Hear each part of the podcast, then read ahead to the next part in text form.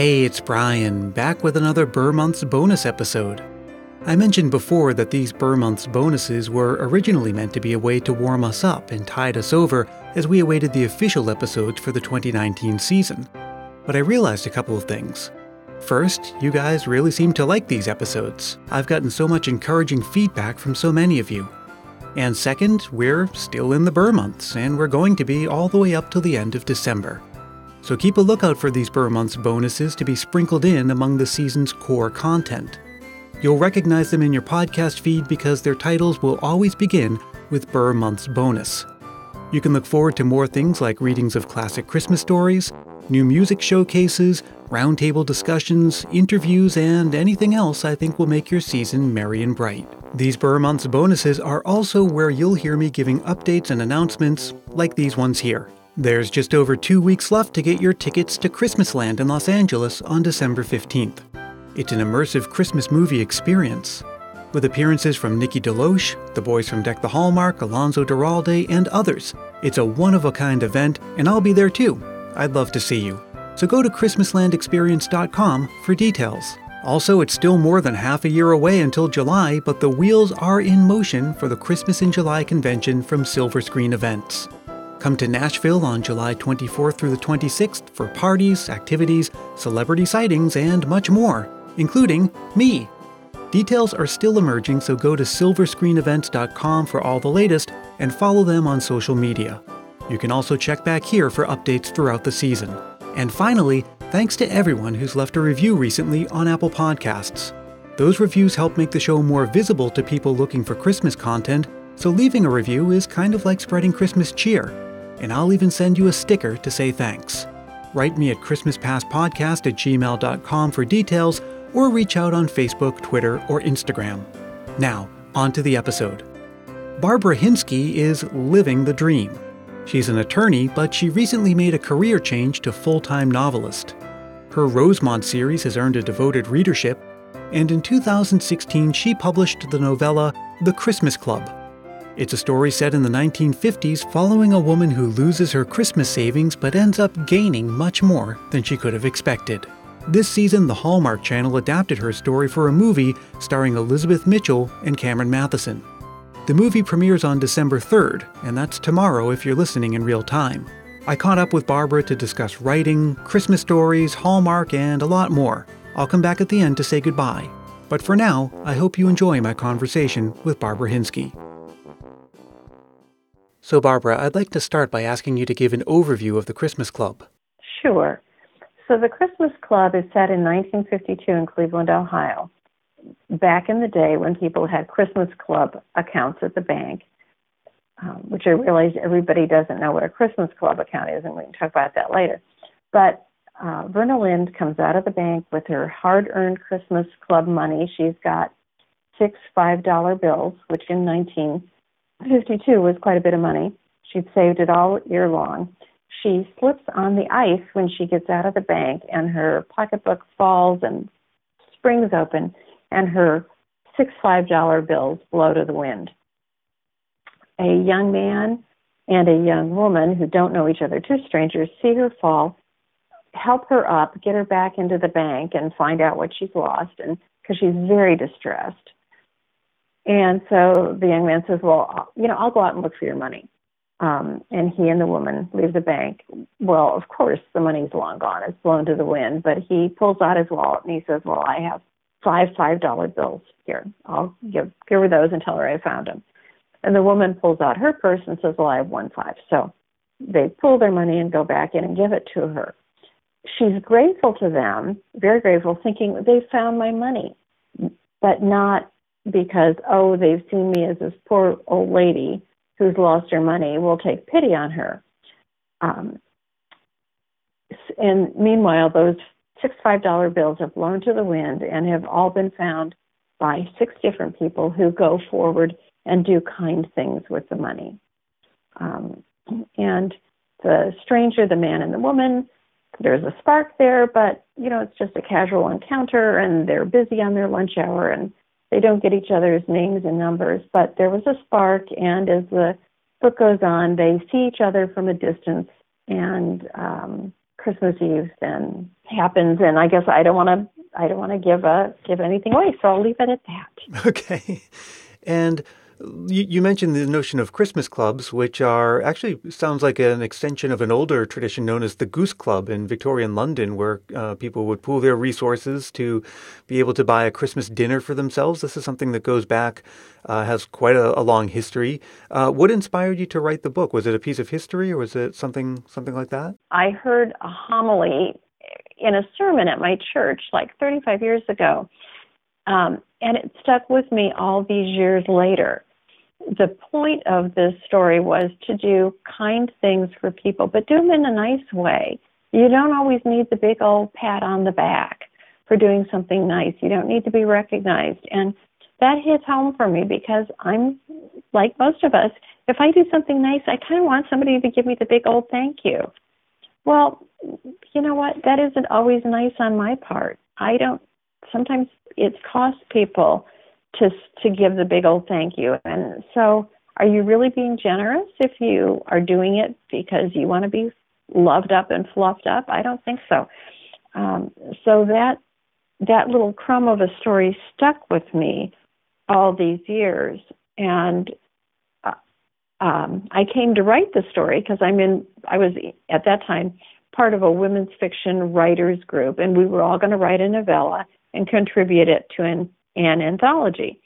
Um, as it turns out, I was the only one who wrote, who actually got the novella written, so I just published it on my own.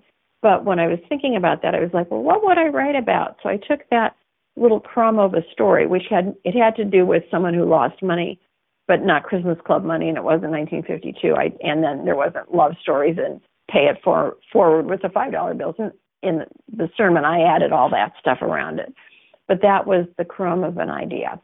And when readers read the story, are you hoping that you're taking away that message of generosity without the expectation of reciprocity? Yes, absolutely. And from my reviews on Amazon and in my Facebook, I've got a lot big Facebook platform. That's exactly what people are doing. They're uh, the idea is generosity without reciprocity, and also the idea that generosity doesn't have to be the big splashy thousand dollar gift, five hundred dollar gift. You can do something kind for somebody with five bucks with no money. And we all need we all need a little bit of encouragement and something nice. If you can touch someone, even in a small way, you can change their day.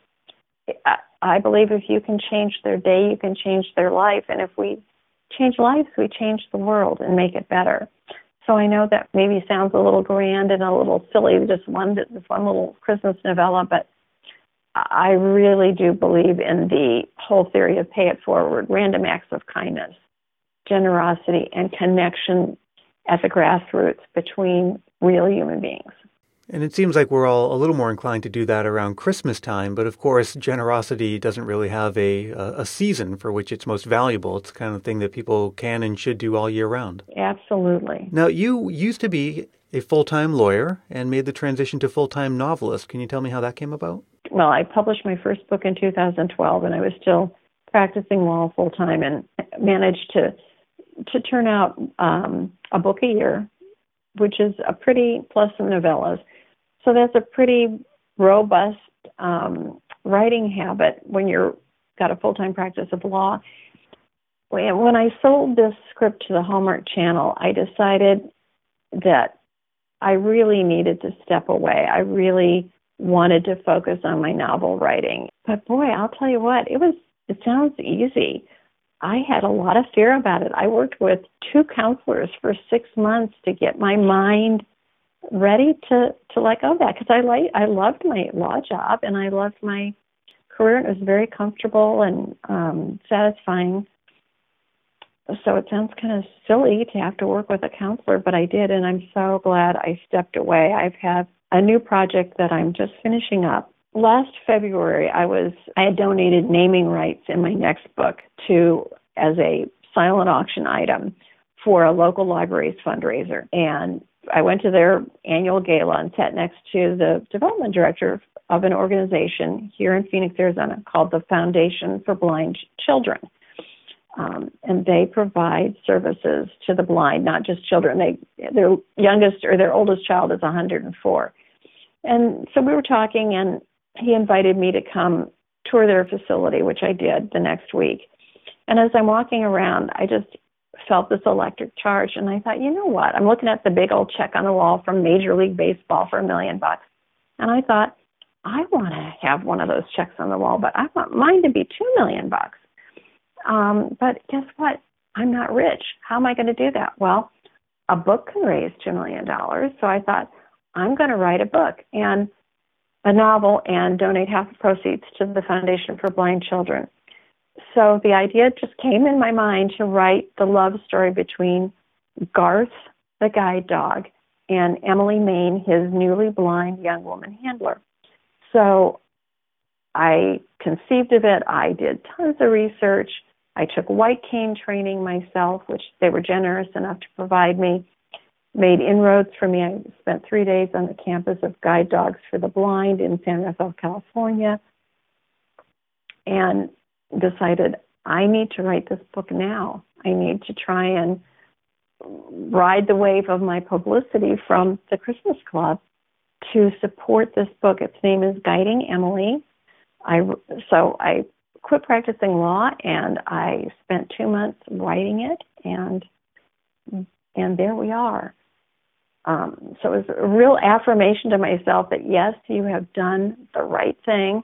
The year 2020 is, of course, next year, and as you can imagine, for all organizations that deal with blind people, they're really ramping up their fundraising, their marketing for 2020. And I thought, well, better get this book done and be part of it. So that's what I did.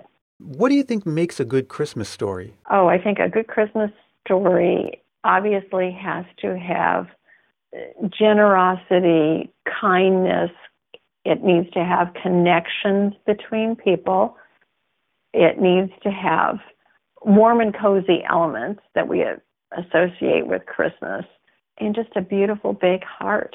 When it comes to a Christmas story, is is the writing process different? For me, it wasn't. I, I wrote the Christmas Club in six weeks because I thought I was on deadline to contribute to an anthology. So I just put my you know seat in my chair and wrote. You know, it's interesting that most Christmas stories nowadays kind of come in two flavors, right? Number one is the romance and even romances tend to come in one flavor. It's the story of how a couple came together, as opposed to the story of how a couple keeps romance alive, for example. Uh, and then the other the other side is maybe the the homecoming, right? Like someone comes home or families reunited after a long time. Like those are basically the two versions of the modern Christmas story. But it it wasn't always that way, right? You know, in the Victorian times there were Christmas ghost stories, of course. Um, a Christmas Carol being the most famous one of those. Uh, so things kind of change over time. And I wonder if we're witnessing another change insofar as uh, not, now the Christmas story uh, remains firmly in the romance genre, uh, specifically the story of a couple coming together, but it told in a very particular way, uh, the way that Hallmark and their competitors tell them in this kind of nine act structure, which um, uh, I'm not using this in a negative uh, sense, but you know they they unfold in a very predictable way. And it's just interesting to think that we're perhaps witnessing in process the, the evolution of the Christmas story into not only a romance, but a, but a romance told in a, in a set way. And when you were writing this story, did you have any of those factors in mind? No, I didn't. And so Hallmark has taken my book and um, with their screenplay, they set a current day and and changed, you know, made it into that nine act structure. Um, the book is more of a, I think, a little bit more of a throwback with with the love stories, many love stories and different love stories, not just between a couple, but um, just love between people and friends and colleagues and parents and and all of that. And I have to say, I absolutely adore the script. I think it's brilliant. I think they've done a wonderful job with it, and they added some twists and turns that my lips are sealed about, but that I wish I had thought of. Um, so I think Hallmark did a brilliant job with it.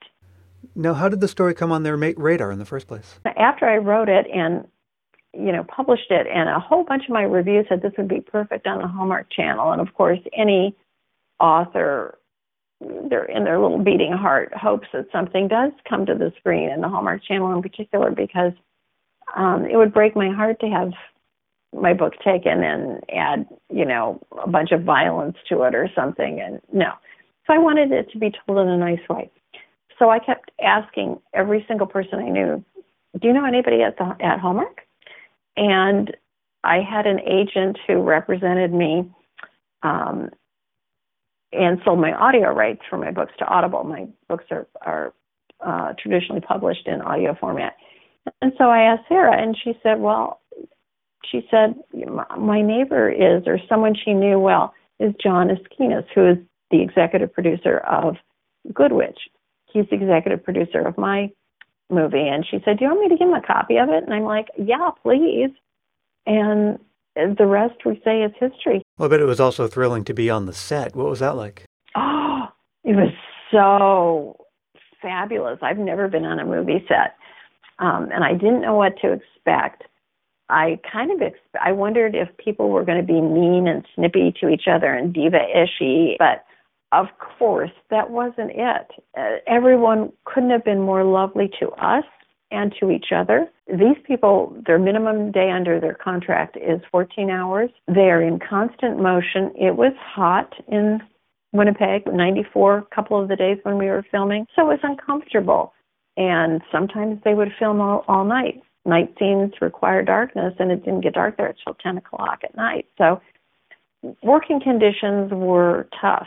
People were tired. People generally get cranky. I do when I'm tired there was not, I never heard one crossword between anyone. It was wonderful. And I'm telling you, to sit in the video village and to see these beautiful actors on the screen say words that you wrote um, it is an experience I'll never forget. Uh, there any, is there any behind the scenes stuff that you can share with us? Yes. I mean, you know, it's it was filmed it was 94 degrees. And so we got there's a beautiful christmas carnival scene in um in the book where a lot of the action takes place. So i got to see that being set up. You know they roll out these huge sheets of fake snow and there are people who actually sit on the ground and sew it together. The attention to detail is incredible because um, there, this was filmed in the park of a private girls' school. And across the street, you could see, you know, the grass berm along the sidewalk. Well, not for the Hallmark movie. They had to cover all that up. I never would have noticed that, but they noticed all of that detail. There's an entire group that's the greens department, and they had, I want to say, 60 real Christmas trees and people that you know if they set a scene one place and then moved it to another there was a greens crew who grabbed christmas trees and hauled them uh, over to the next location. It's kind of like what i've never seen actually seen the circus being set up and torn down but you always read about how efficient that was. I think they have nothing on hallmark. These people you know electricians lighting people set decorators all on it. Everybody knew what they were supposed to do, and they did it. I just can't say enough about these people. Well, I hope you enjoyed listening to my conversation with Barbara Hinske. And if you get a chance to check out that Hallmark Channel movie, keep your eyes peeled for Barbara's cameo appearance. And the next time we meet, it will be for one of our core episodes of the season. It'll include the backstory to one of your favorite Christmas traditions and, of course, your Christmas memories. There's still time to send me one this season if you'd like one included in an episode, and it's super easy. All you have to do is record a voice memo into your phone and send it to ChristmasPastPodcast at gmail.com. Keep it to about a minute, keep it clean and family friendly, and be sure to say your name and where you're from. Christmas Past is produced in sunny San Mateo, California by yours truly, Brian Earl. Thanks so much to Barbara Hinske, and of course, thank you for listening. If you get a chance to check out that Hallmark Channel movie, I'd love to know what you think about it. So follow along on Facebook, Twitter, and Instagram to join the conversation and the fun. And until we meet again, may your days be merry and bright.